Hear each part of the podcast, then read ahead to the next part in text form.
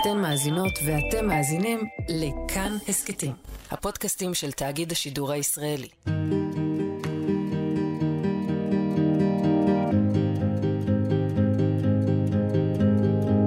שלום, אני אורית נבון ואתם מאזינים להסכת לא טוב לי, שיתוף פעולה של כאן ועמותת סהר, סיוע והקשבה ברשת. בכל פרק נעסוק בהתמודדות עם מצוקה נפשית אחרת, והפעם אנחנו מדברים על אלימות במשפחה. נפתח בדיאלוג שנכתב בהשראת שיחה שהתקיימה בצ'אט של סהר. הפרטים המזהים טושטשו כמובן.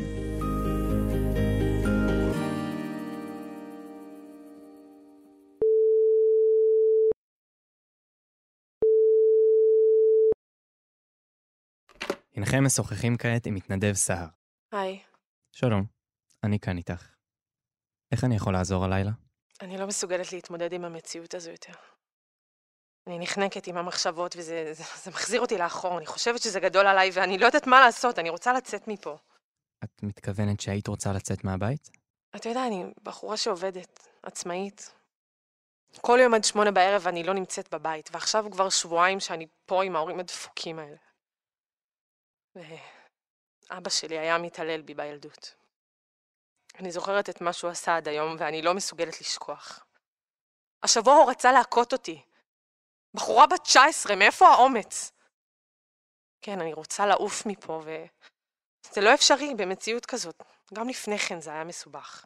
בייחוד שהוא איתי 24-7. לא סתם אני לא הייתי מגיעה הביתה עד הערב. ואין אפשרות למפלט? הייתי רוצה שזה פשוט ייגמר. אני שומע את הזעקה שלך, את הרצון לברוח מהכל. עד כמה שזה יכול לעורר תחושת חוסר אונים ולייאש. אני כל כך חסרת כוחות מולו. הוא אדם מאיים. אני לא מוגנת, אחי הגדול בצבא, ואני זו שבעצם חוטפת. זה לא ברור מאליו שאת מוצאת את הכוח לשתף. אני לא מסוגלת לספר. לאף אחד. כואב לי הכל עכשיו. אני חוטפת. במקום הקטנות, אני, אני מגנה עליהן. מי אלה הקטנות? אחיות שלך? כן. יש לי שתי אחיות, בנות תשע ושתים עשרה. אם לא הייתי שם, אז כל הרעל הזה היה עובר אליהן. אני יודעת שהן רואות ושומעות, אבל אולי הן נפגעות פחות, כי אני שם. את נקרעת בין הרצון לשמור על עצמך, לבין הדאגה לשלומן של האחיות שלך. ואיך שעכשיו, בגלל המצב, לא רק שאת מרגישה כלואה איתו, אלא את גם חייבת להתמודד מול הפחדים, החששות והמחשבות שעולות אצלך סביב ההימצאות לצידו. איך שאת מרגישה אשמה על הכאב שהוא גורם לך, ואיך שהאשמה הזו מכאיבה בפני עצמה. שום דבר לא עוזר. אני פשוט אבודה. טוב, אני חושבת שאני אלך עכשיו.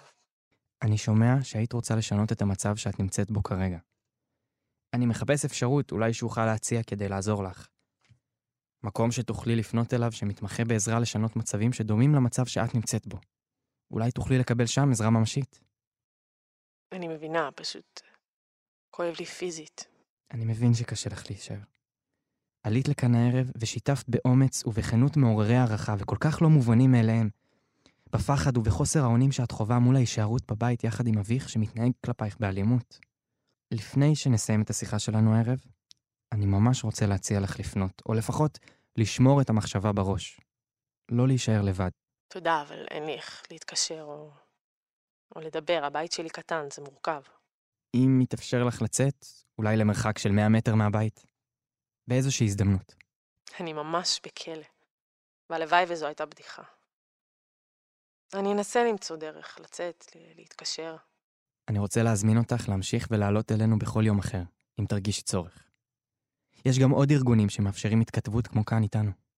תודה, אני אמשיך לחפש עזרה. ובינתיים, בסדר שאשאל איך את מרגישה כעת? הקשבת, וזה באמת עזר. אני מרגישה רע, אבל זה בסדר. אני מצטער שאת מרגישה כל כך רע עדיין. באמת, מבקש שאם ההקשבה עזרה, תמשיכי לעלות אלינו. קצת חבל שאני חוזרת שוב לבית ההרוס שלי. ממש. מקווה שאצליח להתמודד, כי אני משתגעת. מה תרשי לי לאחל לך להמשך הלילה? שיהיה טוב. אני מאחל לך לילה שיש בו מנוחה ומרגוע, ושיימצא גם הטוב בחייך. יהיה טוב. אני לא מאלו שמוותרות.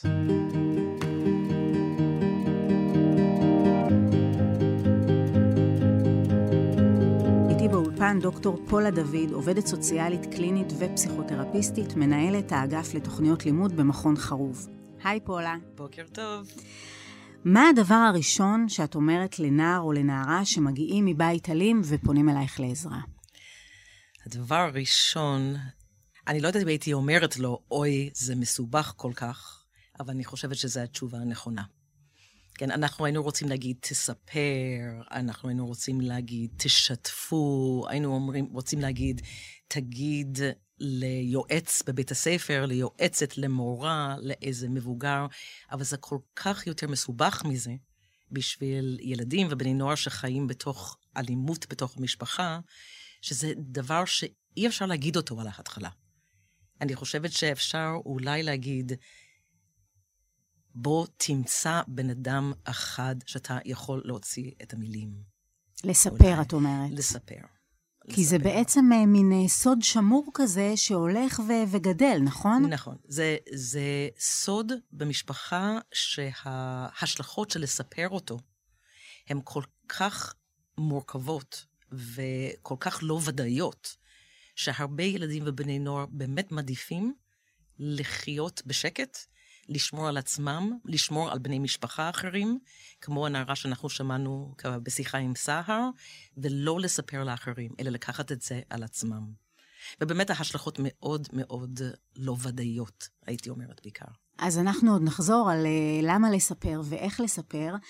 בואי רגע ניקח צעד אחורה ונדבר באופן כללי על אלימות במשפחה, על איזה סוגי אלימות בעצם אנחנו מדברים כאן. כמובן, יש את האלימות הפיזית. נכון. יש את האלימות הפיזית, יש אלימות מינית, שיש שאלה בשיחה הזו שאנחנו שמענו בהתחלה, איך האב פגע בילדה או בנערה, ובפני מה היא שומרת. יש פגיעות רגשיות או נפשיות, שהן גם עלבונות, גם איומים לנטישה, גם איומים שדברים רעים יקרו לאנשים, ובעיקר מה שדיברתי לפני כן על התחושה או האמירה שהילד לא שווה כלום. וזה מתלווה הרבה פעמים לסוגים אחרים גם של פגיעה.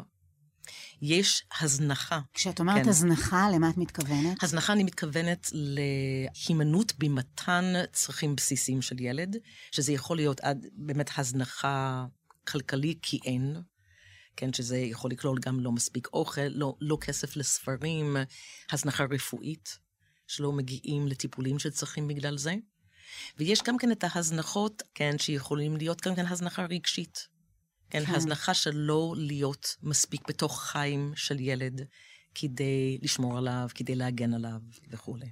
ואנחנו מדברים גם על אלימות כלפי הילד, וגם על אלימות בין ההורים, כשהילד סופג את האווירה. נכון. עכשיו, מה שמאוד מעניין זה שמבחינה משפטית, חשיפה לאלימות בין הורים לא נחשבת עילה לדווח לרשויות החוק. אגב, אנחנו לא צריכים פה אה, סימנים ונורות אזהרה לתת לילד שיבין שהוא גדל בבית אלים. זאת אומרת, אם הילד מפחד, אז זה בצדק, נכון? לגמרי, נכון, נכון מאוד. אם ילד מפחד, אז הוא מפחד ממשהו. אני לא יכול לחשוב על מצבים שילדים יפחדו מההורים שלהם, וזה לא... זאת אומרת, יודעת... מי, ש... מי שמאזין לנו, והוא חש איזושהי מצוקה בתוך הבית שלו, שאמור להיות המקום הכי מוגן, אז אנחנו אומרים לו, אתה בצדק מרגיש מה שאתה מרגיש. נכון. עכשיו, יש ילדים ובני נוער שמרגישים הרבה מועקה או חרדה, שאומרים שהם יגלו דברים עליהם. נכון? יגלו שאני מעשנת, יגלו שאני שותה, יגלו שלא הלכתי לבית ספר, נורא פוחדים מהתגובה של ההורים. אנחנו לא מדברים על זה. כן. אוקיי? ממש לא מדברים על זה. אנחנו מדברים באמת על מקרים שילד יכול באמת להיפגע. אני רוצה אבל להבדיל בין דברים שקורים בין ילדים ובני נוער לבין ההורים שלהם, כי יש הרבה אג'נדות שונות בין ילדים לבין ההורים שלהם, ומתבגרים במיוחד רוצים לעשות כל מיני דברים שההורים שלהם לא תמיד מסכימים שהם יעשו, ויש מריבות ויש כעסים, זה לא זה. כן, זה חלק מלהיות במשפחה. אבל אנחנו מדברים באמת על תחושת סכנה, שלי או למישהו אחר במשפחה שלי יכול באמת להיפצע או נפשית או פיזית. בשיחה ששמענו, גלית מתארת סיטואציה שבה היא גם הקורבן וגם זו שמגנה על האחיות שלה. נכון. נכון. כמה זה נפוץ הפוזיציה הזאת? זה נפוץ מאוד. ילדים גדולים, היא גם מספרת שיש לה אח בצבא, שגם לא נמצא כדי לשמור עליהם, אז אנחנו לא יודעים אם אולי הוא היה יכול לשמור על הבנות במשפחה באיזשהו שלב. אבל ילדים, ובמיוחד הילדים יותר גדולים במשפחה, חווים המון המון אחריות לשמור על הילדים היותר קטנים במשפחה, במחיר שהם יחטפו באמת את כל המכות או את הפגיעות שיש. אותו דבר כשיש אלימות בין הורים. ילדים מאוד מאוד דואגים על מה יקרה אם הם יספרו את זה למישהו, ושומרים את זה המון. ויש גם uh, מין תחושת אשמה כזאת שאנחנו שומעים בקול שלה, והשאלה היא למה בעצם ילד שגדל בבית אלים, וזאת בלי ספק לא אשמתו, מרגיש כל כך אשם. אז ילד שגדל בתחושה או באמירות שהוא לא שווה, שהוא אשם לדברים, כשם שבגללו אבא מרביץ לאימו או מרביץ לו, כן, גדל להאמין לזה. מכיוון שמי שמספר לו על החיים ומלמד אותו על עצמו, זה ההורים שלו. זה הדמויות הכי משמעותיות שלו. וילדים, אם לא יספרו להם אחרת, כן, הם תמיד יאמינו שיש משהו שהם עשו, שבגללו המצב המאוד קשה הזה קורה במשפחה, בגלל זה אבא נטש, בגלל זה אבא מרביץ. וזה מאוד מאוד שכיח, אנחנו רואים את זה הרבה פעמים. אנחנו אומרים הרבה פעמים שילדים הם תצפיתנים מעולים. הם ממש רואים מה שקורה הרבה יותר ממה שאנחנו מאמינים, אבל הם מפרשים ממש גרועים. כי אם אנחנו לא מספרים להם, או עוזרים להם לפרש את מה שהם רואים במצב המעוות הזה של אלימות במשפחה, כן, הרבה פעמים יקרה שהם ישר יגידו, זה בגללי. למרות שאיך אפשר לתווך דבר כזה לילד? זאת אומרת, אבא מכה יבוא לילד ויסביר לו שזאת לא אשמתו? לא, אני, הוא לא הדמות שיכולה להסביר לו. כן. Okay, אוקיי, אבל הוא דמות כל כך משמעותית בשביל הילדים, וילדים מוכנים באמת להאמין עד גיל מאוד מאוחר שמה שההורים שלהם אומרים זה נכון. זה בטח נכון לגבי ילדים מאוד קטנים, המתבגרים יותר מתפכחים עם הזמן, אבל אם אומרים להם כל החיים שלהם, בגללך, וזה אשמתך, ואתה רע, ואגב, אם אתה מספר, אז אתה שקרן, וזה לא קרה, כן, אתה תגדל להאמין דברים מאוד רעים על עצמך. הרי ילד שעובר הרבה טראומה, הוא מרגיש שלושה דברים. הוא מרגיש שהוא מטומטם, כי הרבה פעמים נורא קשה לו להתרכז בלימודים, והמון מילדים אלה מאובחנים, אגב, עם ADHD, שזה באמת הבחנת פלא אצלנו, שאני חושבת המון המון ילדים. שזה מה אומר? זה הפרעת קשב עם בעיות התנהגות. ככה שהילדים נראים ככה כי הם לא מרוכזים, אבל בעצם הם מגיבים לאירועים טראומטיים שקרו להם גם. הם מרגישים הרבה פעמים מאוד משוגעים בגלל העוררות הזו ההורמונלית שכל הזמן קורה עם הדפיקות לב, ונשימה המהירה, והרחבת האישונים, ולהיות כל הזמן דרוך שמשהו רע יכול לקרות. אבל יש היום כל כך הרבה ילדים שמאובחנים בהפרעות קשב וריכוז, איך אפשר נכון. להבדיל? נכון. אז זו שאלה טובה, ואני רוצה רק להגיד עוד דבר אחד לגבי זה, וילדים מרגישים רעים. הם מרגישים שהם, הם באמת מרגישים טיפשים, הם מרגישים משוגעים ומרגישים רעים. ובטיפול, אני רוצה לחזור לדבר הזה, בטיפול, כן, זה דבר שאנחנו רוצים לעבוד עליו. כי ככה הם גדלו. לגבי האבחונים של הפרעות קשב, את צודקת מאוד, מי שמאבחן אמור לעשות גם כן בדיקה לגבי טראומה בעבר של הילד. בדיקה לגבי מעבר. טראומה? לשאול. אנחנו צריכים לשאול ילדים ולשאול את ההורים שלהם, האם קרו דברים טראומטיים במשפחה.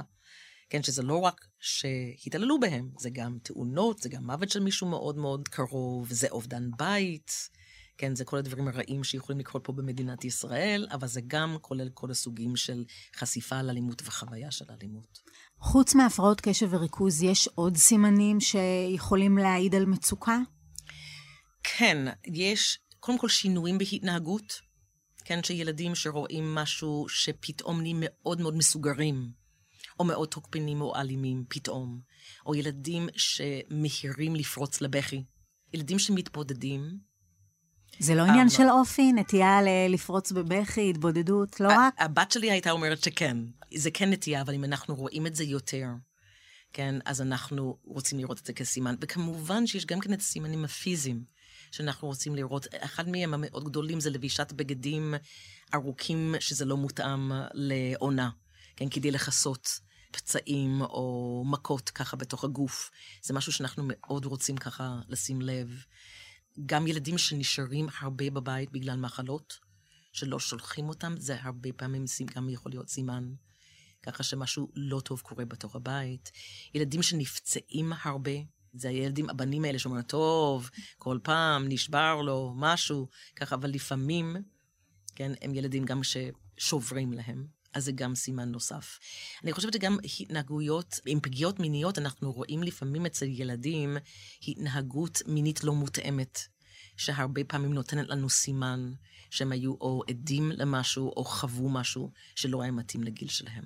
אז זה גם דבר שאנחנו רוצים להסתכל. וגם התנהגות אלימה של הילד. אלימות היא באמת um, אחד מהדברים הראשונים שצריך לשאול עם ילדים מאוד אלימים, מה קורה להם ככה בתוך הבית, ולמה זה קורה ככה. יש ילדים עם קשיי ויסות גדולים, שיותר אלימים או יותר תוקפניים ככה כשלעצמם, אבל אלימות בשמה כפתרון בעיה, הרבה פעמים מעידה על איזושהי חשיפה לאלימות בילדות. אנחנו יודעים היום שחשיפה לאלימות קשה בין הורים זה אחד מהדברים שפוגעים הכי הכי הרבה בילדים ובני נוער. כמעט יש כשאומרים שזה יותר קשה לילד להיות עד לזה שאימא שלו, כי לרוב זה אימא, כן, בסכנת חיים, מאשר לחטוף בעצמו. בואי ננסה להבין למה בעצם. אז בואי נחשוב על מי הדמויות המשמעותיות של הילד, ככה בחיים שלו. יש לו את שני ההורים שלו, כן, בדרך כלל זה אבא ואימא. שהוא מחפש אותם כדי להרגיש מוגן בעולם. כולנו צריכים לגדול ולהרגיש בחיים שלנו שיש מי שישמור עלינו, ואם אנחנו מרגישים את זה מוגנים, אז אנחנו יכולים להתהלך בעולם בתחושת מוגנות. בתחושה גם כן שדברים טובים יקראו לנו, שאנחנו לא חשופים לסכנה כל הזמן. מי שנותן לנו את זה, זה ההורים שלנו. כן? הם מגינים עלינו. הם מגיעים אלינו מדברים רעים שיכולים לקרות, כן, הם מנסים לחשוף אותנו לדברים טובים בעולם, הם עוזרים לנו להרגיש את הרגשות שלנו כשאנחנו קטנים, ולפרש אותם בשבילנו, וכל מיני כאלה. בזמן שיש חשיפה לאלימות במשפחה, בעצם יש לנו שני הורים שאין מצב בעולם שמישהו יכול לתת לילד הזה תחושה שהוא מוגן. אז איזה תחושה הם כן נותנים? זה תחושה של אימה. כן, לראות סצנות של אלימות במשפחה, כן, זה חושף ילדים לתחושה של אימה. וכשאני מדברת על אימה, אני מדברת על כל התגובות הגופניות שיש כשאנחנו חשופים לסכנה. כל מה שקוראים כל הזמן על ה flight ו fright ו freeze, ככה הדופק עולה, המערכת ההורמונלית שכל ההורמונים של סטרס מתעוררים בטירוף. גם כן באותו זמן. ואם את רוצה לחשוב על מי, למי הילד אמור לפנות במצב הזה, כדי להרגיש מוגן, בואו נחשב מה הבחירה שלו. אז יש לו את אימא שלו, כן, שאימא שלו חווה סכנה והיא יכולה למות. ויש לו את אבא שלו, שהוא יכול להרוג. וזה בעצם הבחירה שלו. הוא, הוא בעצם יכול... צריך אה, לבחור דמות להזדהות איתה. הוא צריך דמות להזדהות, בדיוק. ככה אנחנו קוראים לזה. ואז במי הוא בוחר? Um, הרבה פעמים אנחנו מכירים המון מקרים, גם בחדשות ודברים כאלה, של, um, של בני נוער וצעירים שהזדהו מאוד חזק ומאוד באו להגן על האימא, עד כדי רציחתו של האבא. יש, היו דברים מעולם, שהזדהו מאוד עם הקורבנות של האימא, עם החולשה שלה והצורך באמת לשמור עליה. וזה יכול לקרות. אבל יחד עם זו, יש הרבה ילדים שבאמת מזדהים עם התוקפן, אנחנו קוראים לזה בפסיכולוגיה הזדהות עם התוקפן. מכיוון שזה מרגיש יותר בטוח. כן, אם אני יכול להיות מישהו שתוקף, ולא מישהו שבאימה של מוות, אז אני מרגישה הרבה יותר בטוחה.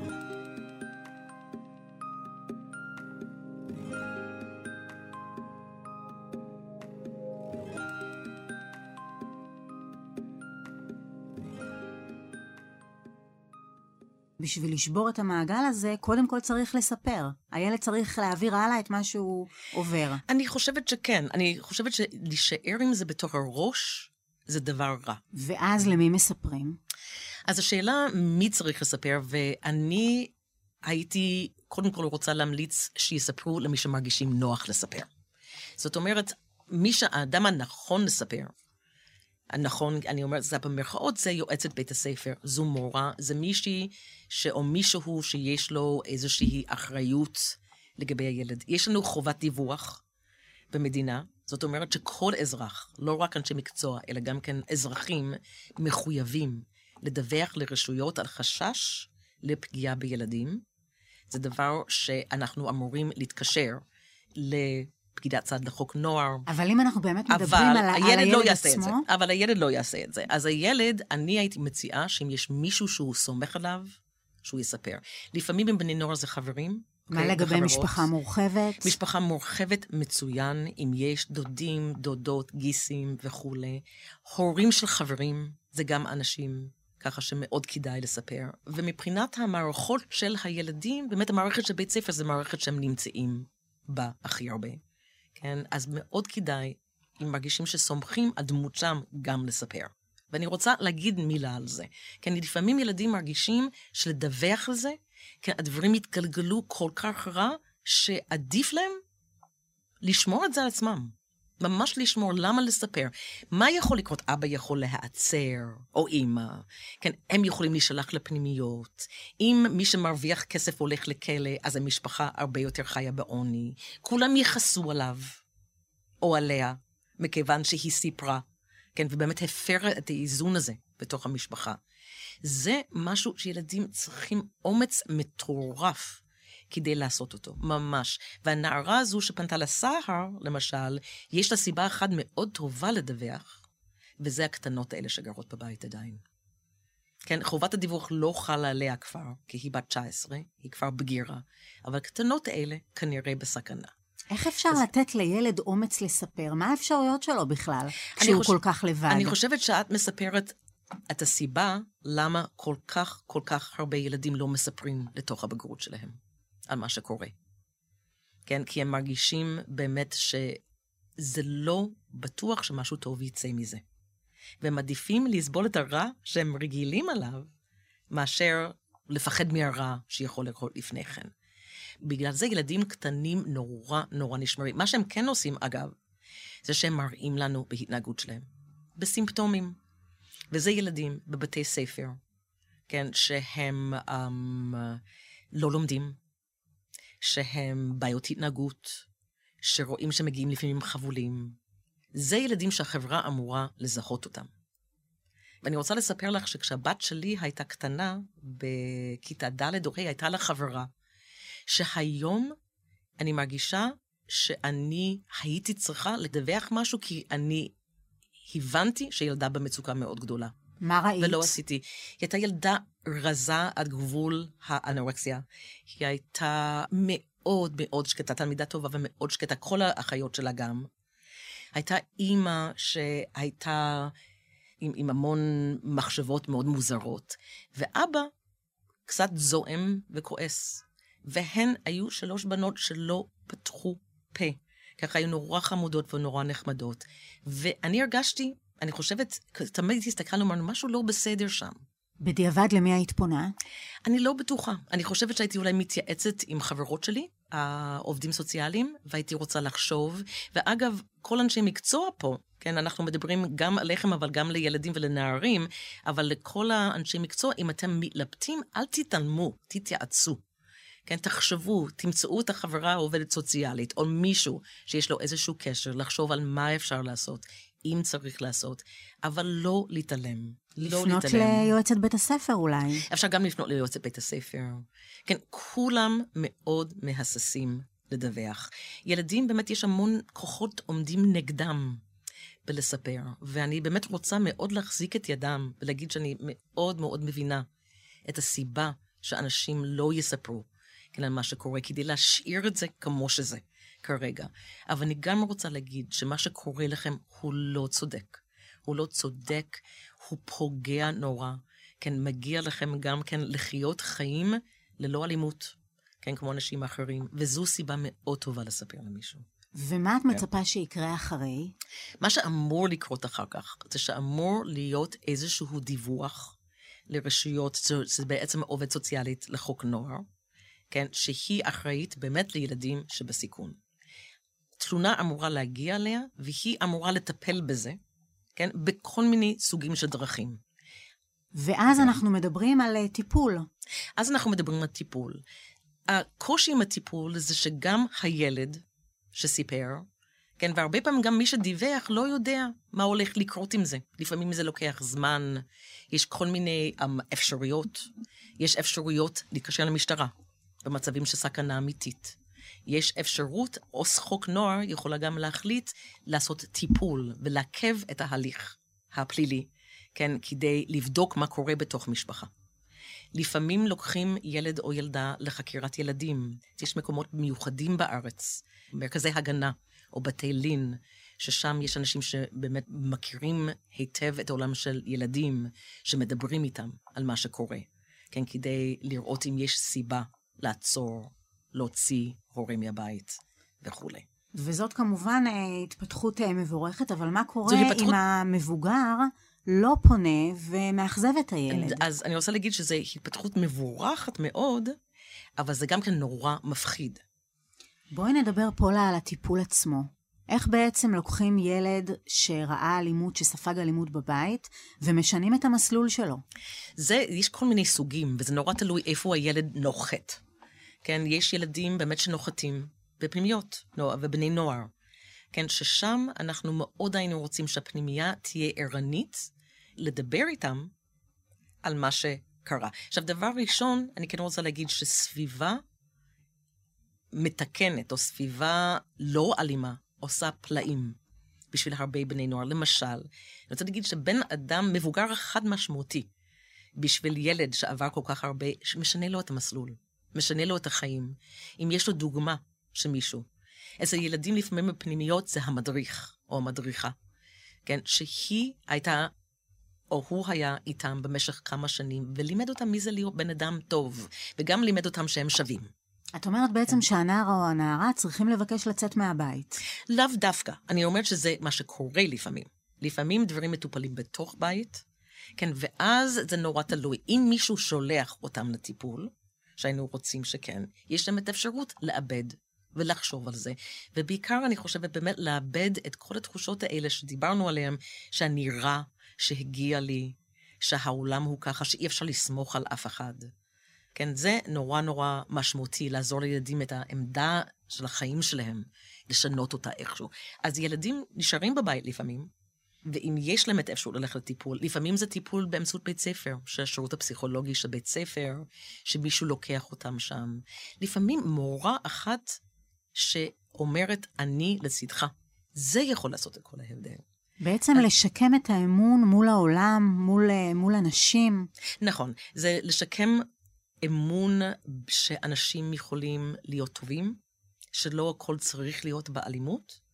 אני חושבת בעיקר שהם לא מקולקלים, הם לא רעים, הם לא מופרעים, הם לא טיפשים. מה אפשר זה... לעשות כדי להפחית את תחושת האשמה אצל אה, נערים כאלה? אני חושבת שאנחנו כל הזמן צריכים להגיד לאנשים שעברו אירועים של אלימות, כן, שזה לא אשמתם. כן, עכשיו, יאמינו, לא יאמינו, לוקח המון זמן להאמין לאנשים כשהם אומרים זה לא, זה לא מספיק שאני בתור עובדת סוציאלית אגיד לילד, תשמע, מה שקרה זה לא אשמתך. אבל אני בכל זאת רוצה להגיד את זה. כן, ואני רוצה להגיד גם לילדים האלה, שאני יודעת שילדים, שדברים רעים קורים להם, כן, הם ישר חושבים שכנראה שזה בגלל משהו שהם עשו, אבל הם הילדים, וההורים שלהם אמורים להתנהג יפה כלפיהם ולהגן עליהם. ואלימות כלפיהם זה לא אשמתם, בשום דרך. ברור לנו שצריך לדווח ולספר למישהו, אבל אם נניח מאזין שומע אותנו עכשיו בן 16-17 בתוך בית אלים והוא עוד לא מוצא בעצמו את הכוחות לדווח, מה אפשר להגיד לו כדי לעודד אותו, לחזק אותו בינתיים? אני קודם כל רוצה להגיד שאני מזדהה עם הקושי, כן, וליבי איתו. אני רוצה גם להגיד שהתוצאות של זה שפוגעים בך, כן, הם יישארו לך הרבה זמן, והחלק באמת להתרפא מזה, ולהתחיל באמת להתארגן על החיים, זה לספר ולגרום להפסקתו. ואני גם רוצה להגיד שממש מגיע לך ומגיע לך, כן, שלא ינהגו כלפיכם באלימות.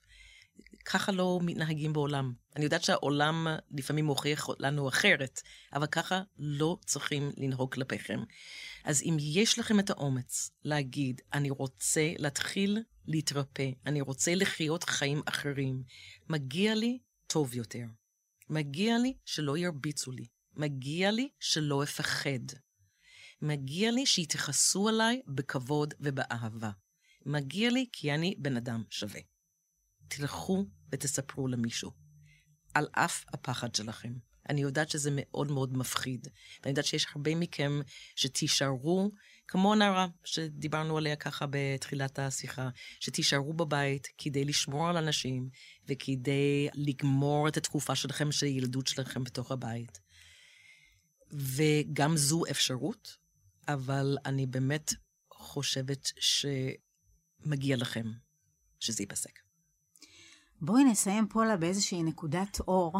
ספרי לנו על uh, מקרה שאת זוכרת במיוחד של ילד שגדל בבית אלים והצליח לעלות על מסלול אחר לגמרי. יש לי כמה דברים שאני חושבת עליהם. אני באמת עבדתי בפנימייה עם ילדים שבאמת חוו הרבה טראומה, כן? והיו לנו שני ילדים שבאמת חוו דברים מאוד קשים בתוך המשפחה, דווקא לאו אלימות פיזית, אבל הרבה הזנחה, נטישות וכולי, ששניהם הגיעו לפנימייה, איפה שאני עבדתי. הם איתי בקשר היום, הם קרובים לבני, אני אולי אסגיר את גילי, אם אני אגיד לך כמה, בני כמה הם, כי הם, לדעתי הם קרובים לבני 40 כבר.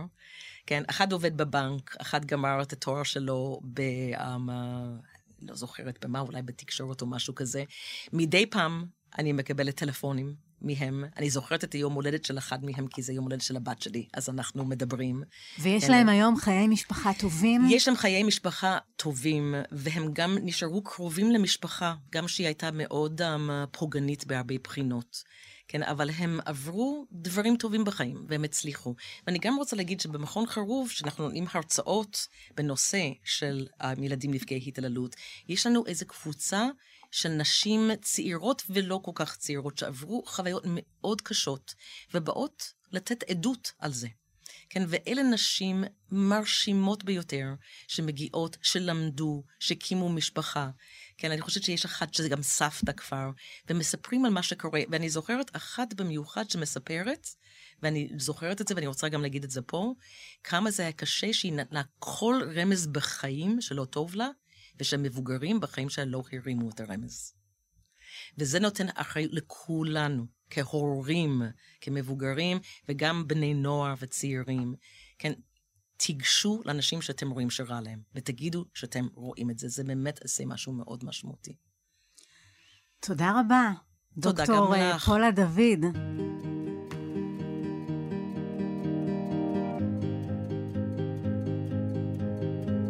ההסכת לא טוב לי הוקלט בשיתוף עם עמותת צהר ובית צבי, בית הספר הגבוה לאומנויות הבמה. תודה לשחקנים לירי בנדר ונועם טל.